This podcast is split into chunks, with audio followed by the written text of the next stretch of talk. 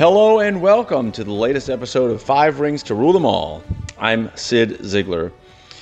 You can really tell a lot from somebody who is well accomplished or well known, famous, in the first moments that you meet them. And I was in a house on Fire Island. A friend of ours who invited us over, there was going to be a little cocktail party at this house. This is maybe, I don't know, three, four, five years ago. And I'm sitting at the kitchen counter on a stool, just chatting with the, the homeowners. And one of them mentions that they ride horses. And I was like, oh, that, that's interesting. You know, I write about sports. And he's like, oh, well, yeah, you know, I've kind of, uh, I've been in a couple Olympics. And I I look at him and I, and I said, oh my God, you're Robert Dover. You're Robert Dover. You are, and I, I, I, I don't know as I, I, I said all of this at the time, but Robert Dover is a legendary gay athlete. He is a, when you talk about trailblazers, he's a true trailblazer. He was the first publicly out gay athlete at the Olympics. In nineteen eighty-eight, he came out. And in our conversation that you'll hear, he talks about that. Uh, He talks about helping to revitalize dressage in the United States and helping bring the United States back to the podium at the World Championships and the Olympic Games. And yeah, Robert's gay. And, you know, he's been out for a long, long time, married to his husband, also named Robert. And in, you know, a lot of circles, they're, they're known as the Roberts. And and I just, you know, it's the second time that Robert has joined me on this podcast, this time to talk about his book, The Gates of Brilliance. Uh, it's it, it's divided into fifteen different chapters, which each talk about a different chapter in his life, but also each one gives kind of a life lesson, uh, not just for people in equestrian, but just people. And I really, I loved how open and honest he was in this book. And you'll hear that in this conversation, probably half the conversation, we talk about his biggest failures. And for someone with such amazing success, you know, multiple uh, Olympic medals, for somebody who has been so successful in his career to, to want to talk very openly and honestly and tell stories about his biggest failures, that just that speaks a lot about who this man is. Uh, I, I have just absolutely loved Robert and his husband Robert since the day I met them. I've been blessed to spend time with them, and I'm really happy to share this conversation with you. Again, his book is The Gates of Brilliance, How a Gay Jewish Middle-Class Kid Who Loved Horses Found Success. I love that. Anyhow, I hope you enjoy my conversation with Olympic medalist Robert Dover.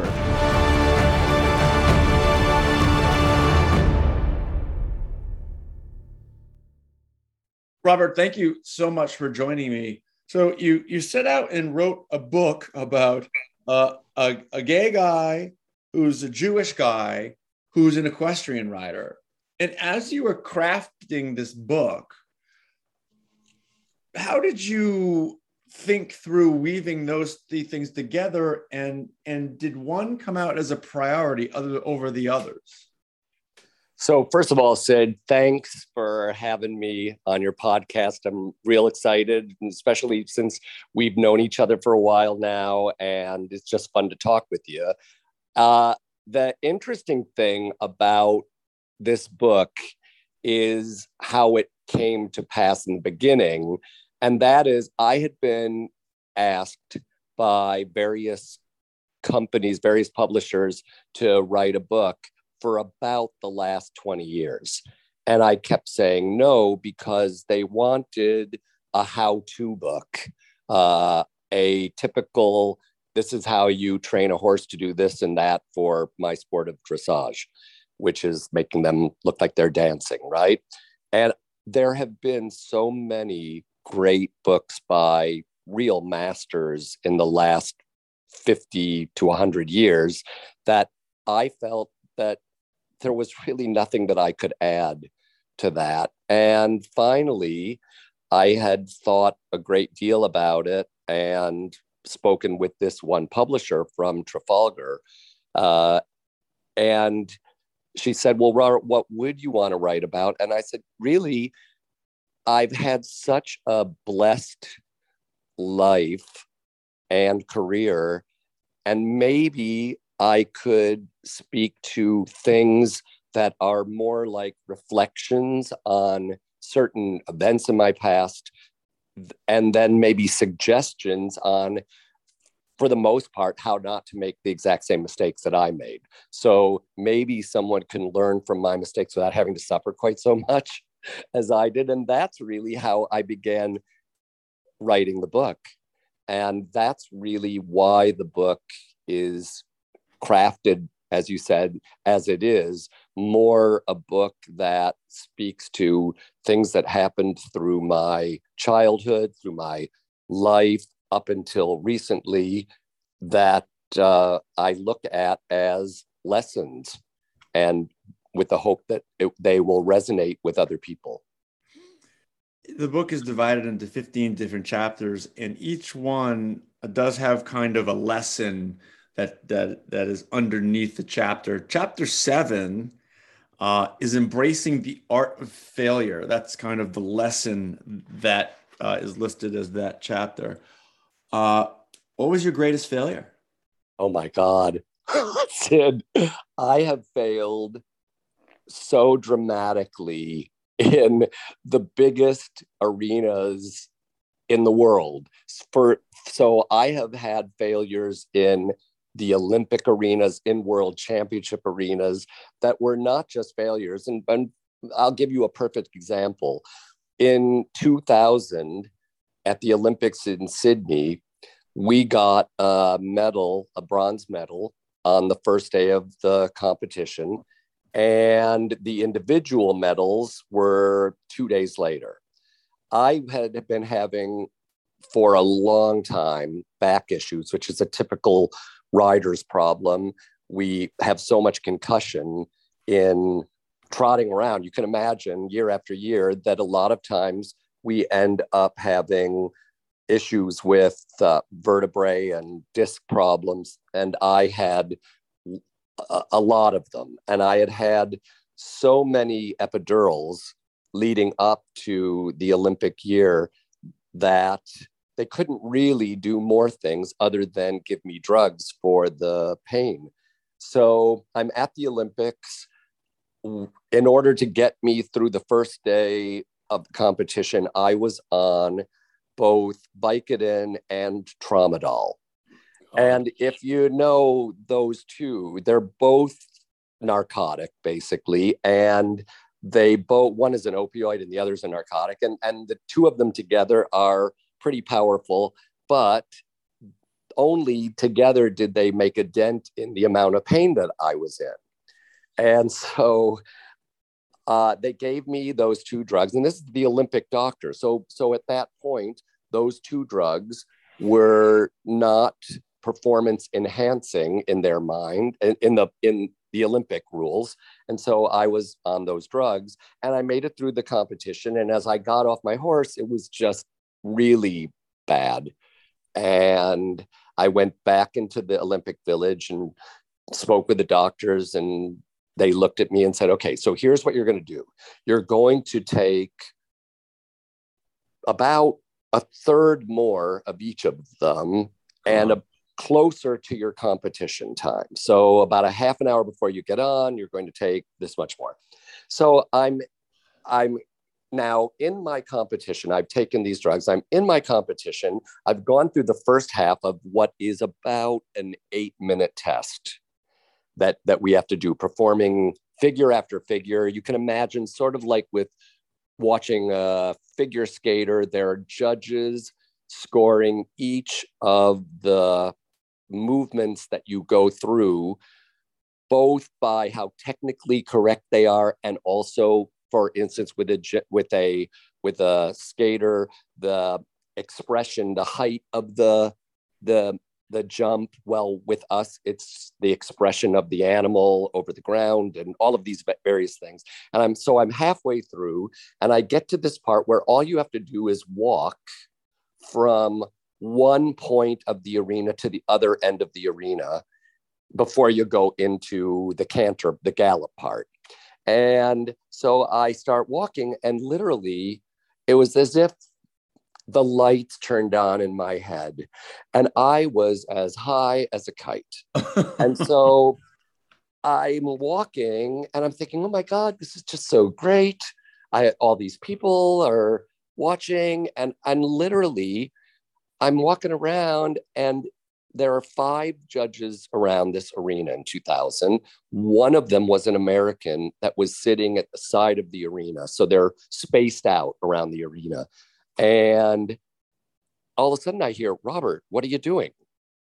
And I'm, I'm still walking. Another second later, Robert, what are you doing? You have to go back to the beginning. And I turn around and I I see that it's the judge from America, and he's like trying to get me to pay attention to him. And I said, so you can't talk to me. Only the head judge is allowed to talk to me. And at which point I'm having this conversation, and the head judge, that's the judge at the very end of the arena, rings a bell to, to sort of stop me and make me come to, to him. And so I march over to him, and he goes, Robert, you have to go back to the beginning. I said, you mean the beginning of the entire test?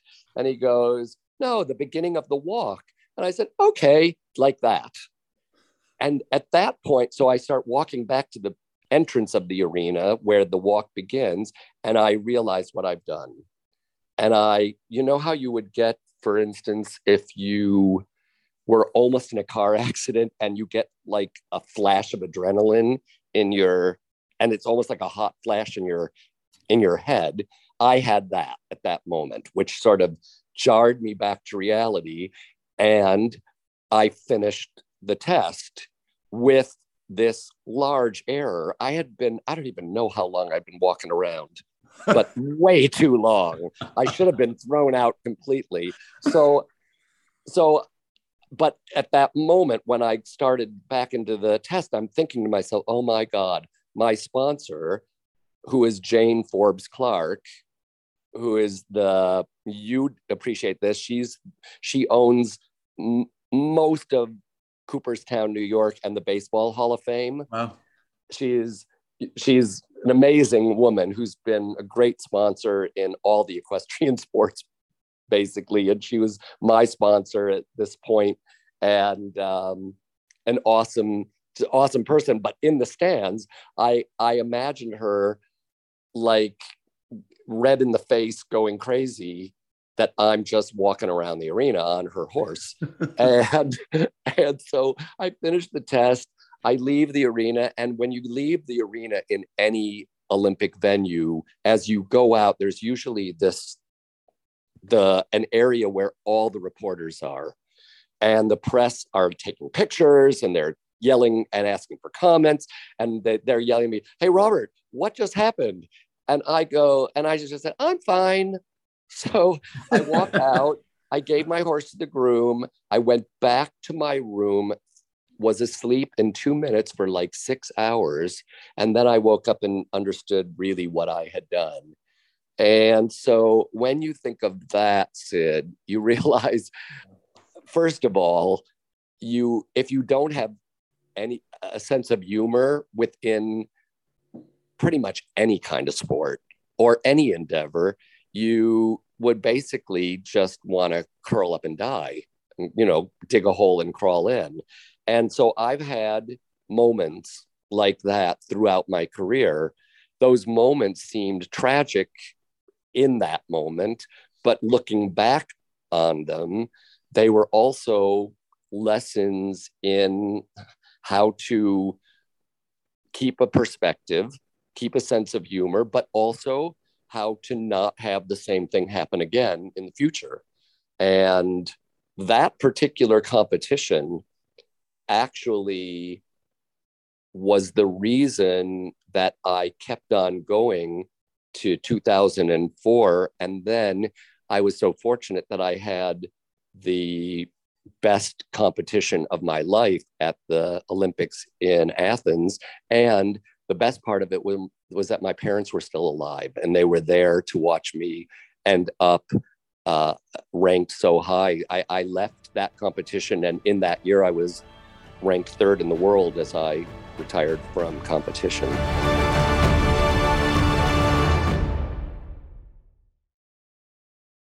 What, what's a lot of people would would would say this is about, you know, and you mentioned this, you know, learning from failure or making sure you don't repeat failure. But what I love about what you wrote in the book is you said it's embracing the art of failure. And a lot of people, I think, would struggle to to really talk about, you know, a big moment where they felt like they failed. But honestly, the tone in your voice, it really sounds like you You embraced the art of it and at the same time learned from it. Yeah. And the truth is, when you're as competitive as I am, which of course, if you're at the top of a sport, you generally are fiercely competitive. So I'm not saying that I go to bed that same night with this feeling of, well, well I just embraced that. I, it goes around in my head, and I see it like a movie happening one billion times. The the whole moment that it happened, and I, I, I mean, and it goes around, and I think, oh my God, this is, and literally with my sponsor, when her jumping rider or I, as her dressage rider, would do what's called go off course, meaning have an error like that, the next time that you get paid for, for as a professional, there would be a little yellow highlight through the bill with a deduction of one thousand dollars for, for getting oh, wow. lost. And she was famous always for that. If you get lost, just so you know, it's a one thousand dollars deduction. And sure enough, I had that, but that was actually very generous of her for uh, for only making it that.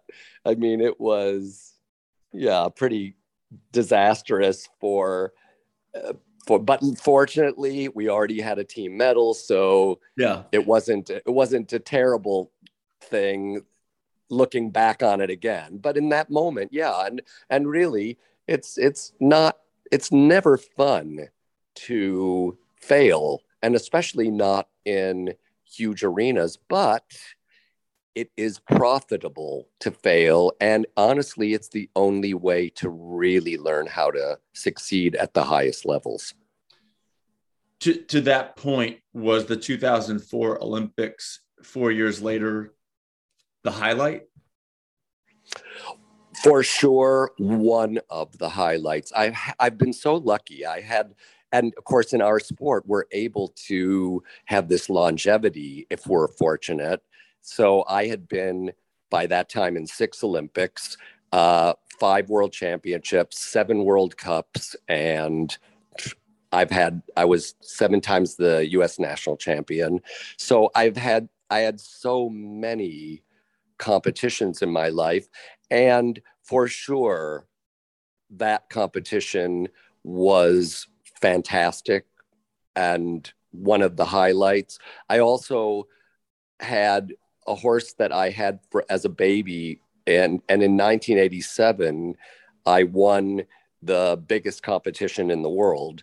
Uh, and it was the first time in twenty-seven years that an American had won that particular competition, which is in a place near Dusseldorf called Aachen, Germany. And so when you win that competition, you go back into the stadium and there are sixty thousand people watching as your flag goes up and your national anthem is raised. And so that was obviously a huge highlight of my life too. I mean, I've had a lot of just very fortunate and, and, and uh, lucky moments, but I also have had as many or more failures, and and each one in the end you look back at and you think, well, one wouldn't have happened without the other.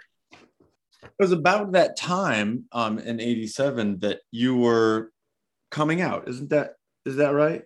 Well, so uh, in, I had already been out to friends and in every other part of my life, uh, socially, but it's interesting back then because it was very difficult to be out in sport. Yeah. And especially because my sport was so Eurocentric and I had to live in Germany. So I had been living in Germany from eighty-six until the Olympics in eighty-eight. Hmm. And, and the reason for that was before eighty-six, I had been to the Olympics in eighty-four, the World Championships in eighty-six, the North American Championships in eighty-five. And I had ridden at the top of the sport, but when I would compete internationally, I failed just again and again. Not as dramatically, just I just wasn't understanding of how to win. So after having enough of being at the bottom of the totem pole, I finally said, that's it. I'm going to pick myself up. Even though I have no money, I had a uh, an option to go to a place, excuse me, where uh, the lady that owned the farm had been a gold medalist for Germany, and she invited me uh, to come there with my horses and my then boyfriend. And so we took seven horses and went to Germany without a pot to pee in, but it was what I was determined to do until I learned how to win. And I basically made a promise to myself that I wouldn't go back to the United States until I had become, in my own mind, a winner.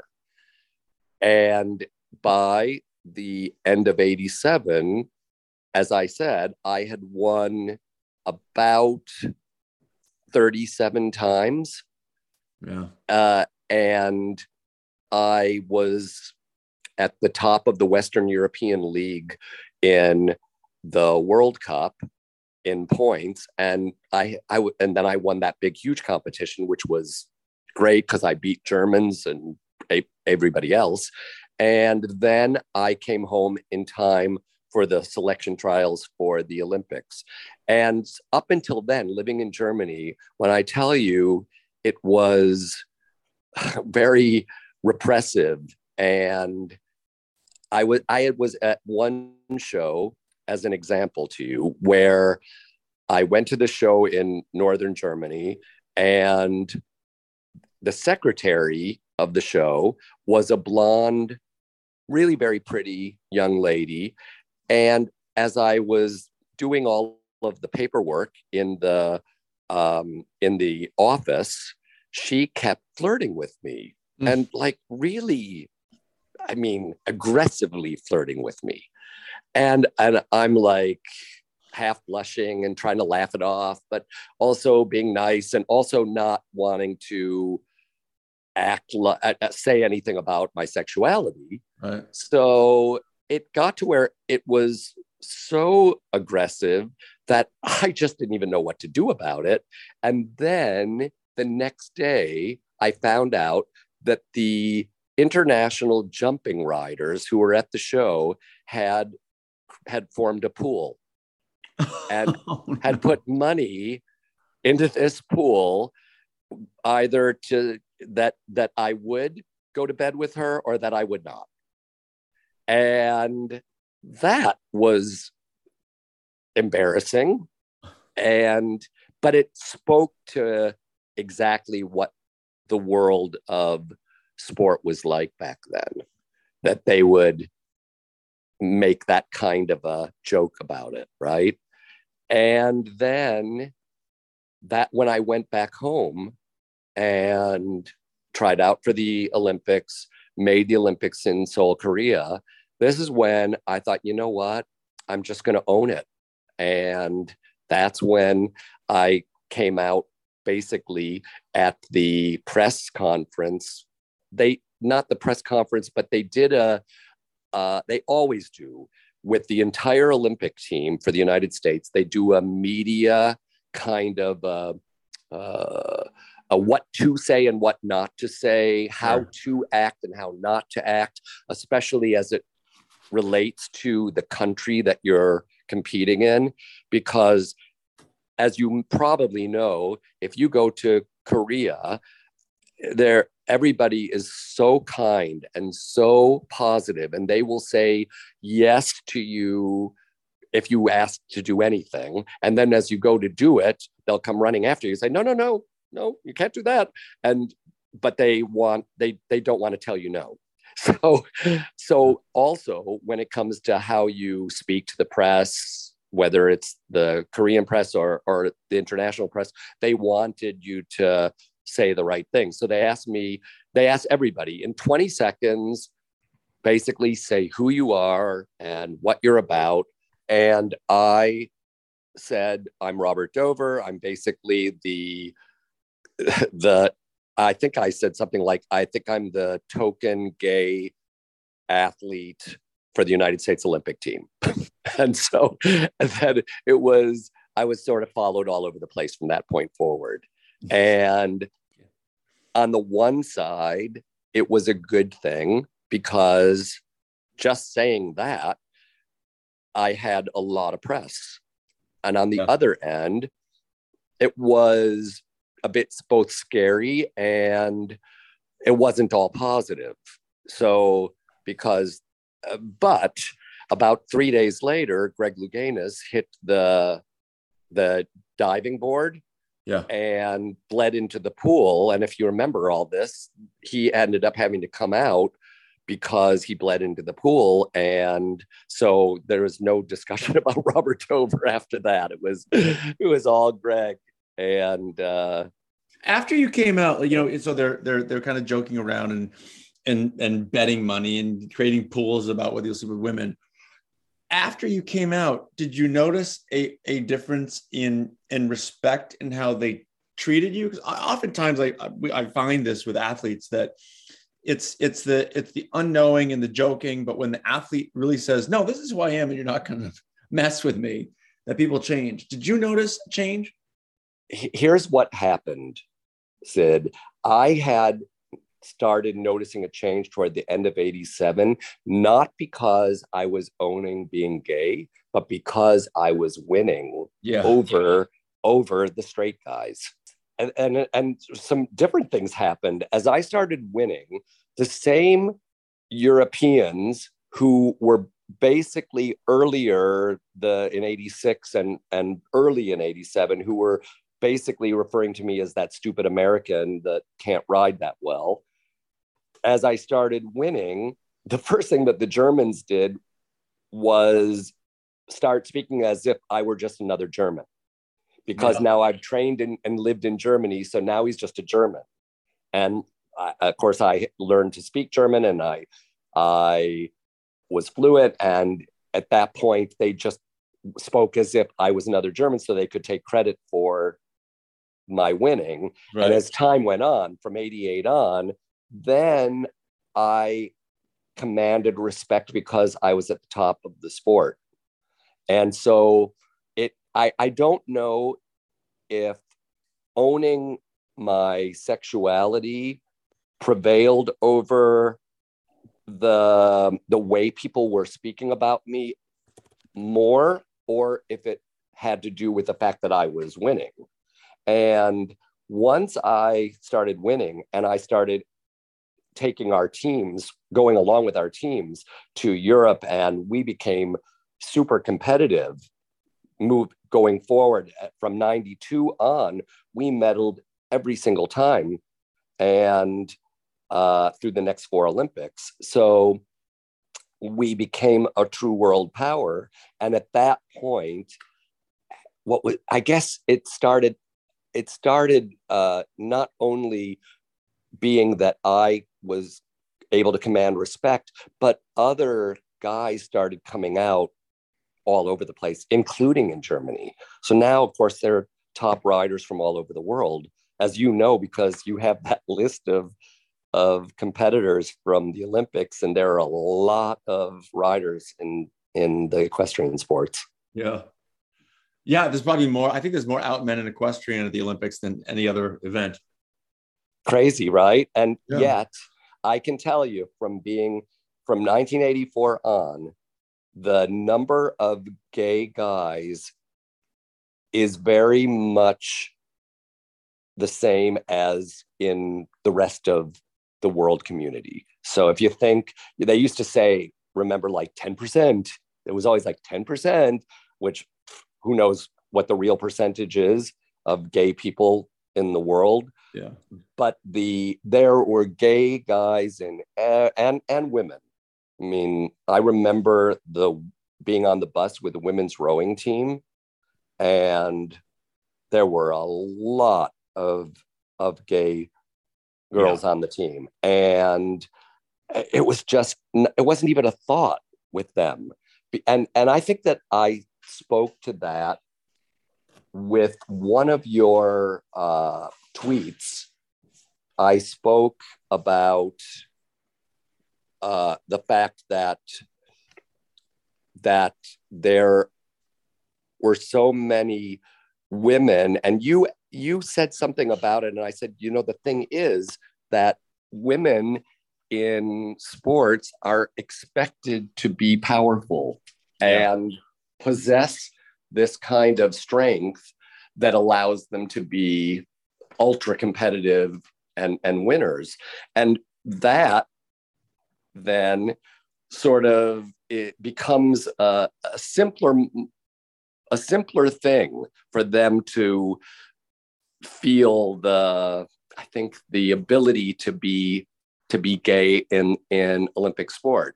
Whereas the men, whether they were divers or swimmers or really any, I, I mean, I met loads of runners, and just in every, in every sport, I yeah. would meet people along the way that were gay. And the big thing was, we have to keep it quiet because we don't want to be, you know, sissies. And mm-hmm. so it's just a very different dynamic.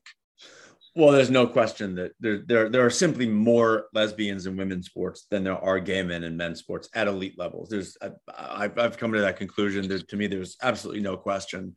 When I talk to the women in the sports, they say the same thing. Um, so it's, it's, it's not a big surprise that there are a lot more out women. I just think there are a lot more women who are, right. who are L G B T Q. Yeah. You know? Yeah. Um, when, so when I've written a couple of books in the past, there's always been, every book, there's been one or two things where I hem and haw. Do I keep that in there? Is that revealing too much? Oh, and I like, you know, I'll lose sleep about it one night. And then of course, because that's just kind of the person I am, I keep it in. Uh-huh. What in this book was that for you? Everything with my husband, Robert Ross. So I, I wanted to make sure that that there was nothing that he would feel uh, was not both accurate, but also something that he was comfortable with. So before the book went to the publishers and finally was published, I, I gave everything to him so he could go through it. And let me tell you, he corrected so many factual things, but also there were things that he said, this is, I, I'm not really comfortable with this. And I honored that because listen, he, because I'm telling my story doesn't mean that uh, necessarily everything that has to do with our relationship was like a green light. And um, so those were the places where I was a little bit careful and also tried to be considerate of his privacy. Yeah, well, you're dealing with somebody else, somebody else's reputation, somebody else's past. And that's interesting. It's, it's not just, should I even put it in there? It's, did I even get it right? yeah. And also, and also I, I tried to use examples that were life lessons, and some of those had to do with being hurt by other people. And on the one side, I wanted to tell the story, but on the other side, I didn't I didn't want to hurt people who are alive and and that I feel, even if they hurt me, I don't want to just be looking like I'm going after them. And so all through the sort of telling of my story, I I wanted to ensure uh, that my editor understood that I don't want to seem vindictive. I don't want to, uh, I don't want to have names revealed where then the person would feel like I said anything scandalous about them. Sure. Yeah, no, I, I understand. It's,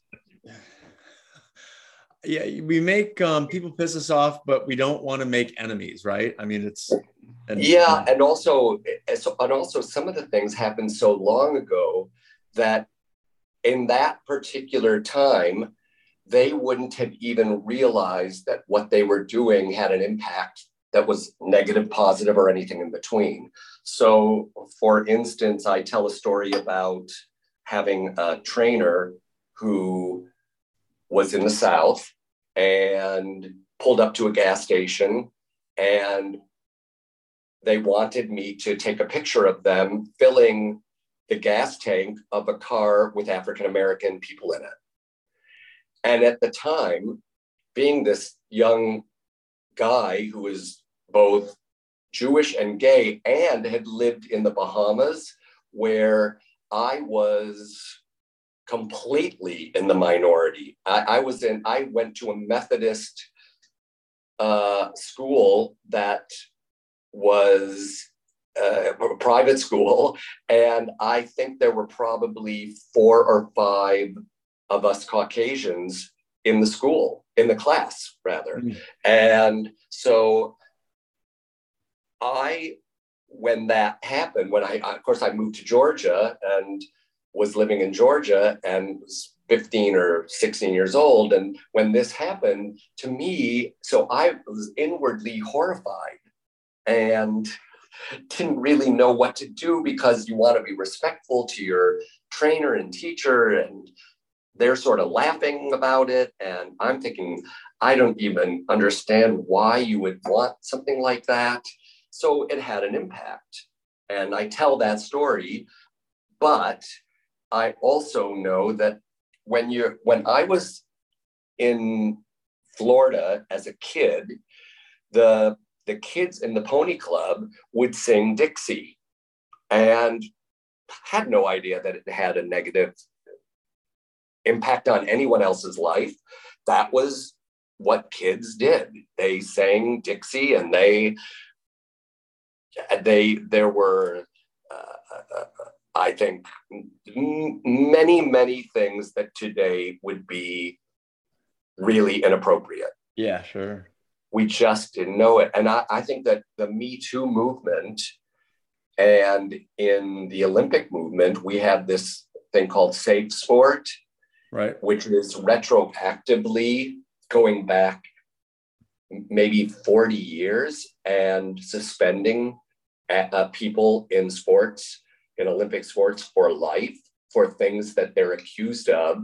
It's very complicated, all of it. Yeah. And, and, but if you think of what that was forty years ago, just watching Saturday Night Fever, I mean, I don't think it could ever be produced again today, because it's, there's so many things in that movie are wrong.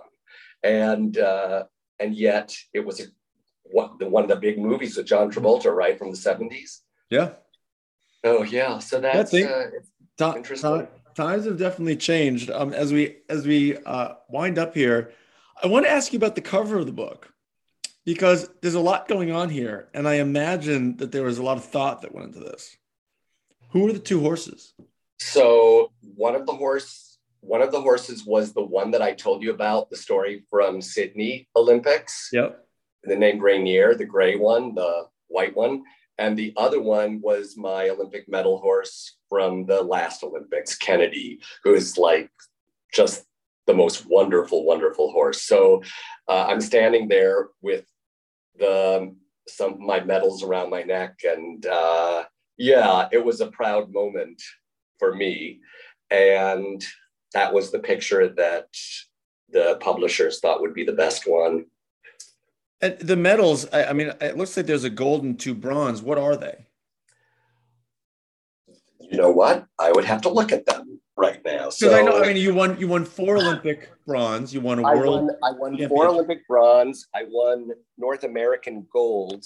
Actually, what those medals are, and there's only three of the four that I've had. Um, one of them, I think, is a gold from a North American championships, and two are Olympic medals, one from Sydney, one from Athens. Got it. And so uh, I don't, I think that probably they didn't want, so if I had put them all on, it would have messed up the, the picture. So, so that I ended up yeah. with those. Cute. And, well, a very I flat, and a very, I think I had had my hat on because I was riding before. So I know that when they put this picture, I thought, how come my head is so square? The top of my hair, like I would not normally have gone, oh yeah, go with that picture, only because that was definitely not my hairstyle, but it's there now. That's cute. Well, there's a picture of you in the back. Uh, that, that, that's, that's, that's the Robert that I know. Um, well, again, thank, thank you for, for chatting, Robert, and, and, uh, I'll let everybody know where they can get the book. I really appreciate your time and taking the time to write this. Um, there's a lot of great photos in here and stories. So just, you know, really appreciate you sharing it with all of us. Sid, thanks so much. Listen, I really appreciate all that you do for, for everything, for, for sport. And, and I love reading your opinions uh and on Twitter, and uh, so not always uh well, you know what, for the most part you're you're right on, in my opinion, and I enjoy them even when I don't fully agree, so it's always fun to see what you're saying. And I so do too. Listen, I, I listen I I love I love engaging with people in, in thoughtful, yeah. respectful, or snarky ways. It gets us thinking. Absolutely, that's what it's really about. And because otherwise things are so boring, right? And tends to be that we're, we we tend to only speak with people who basically we agree with on social media. So I think it's great that you have these uh, these opinions. At any rate, I appreciate this, and it's been fun talking to you, and I hope I'll see you soon. You can find Robert Dover across social media, Instagram and Twitter. Just look for Robert Dover. And you can find his book, The Gates to Brilliance, How a Gay Jewish Middle-Class Kid Who Loved Horses Found Success. Uh, just, again, search on Google. There are lots of different ways to get the book. On Amazon, it's doing quite well, which is really great to see. And, you know, it's, while the framing of the book is certainly his career in equestrian, it, it really is about a lot more than that. And I, I don't think that you need to be a fan of dressage to get to get a lot out of the book. Like I said, there's, you know, life lessons and, and great stuff in there, and, and cool stories. So go go get his book, check that out, support Robert. He's, again, just a great guy. Actually, absolutely loved getting to know him and his husband. Uh, that's all we have this week. Come on back next week for another episode of Five Rings to Rule Them All.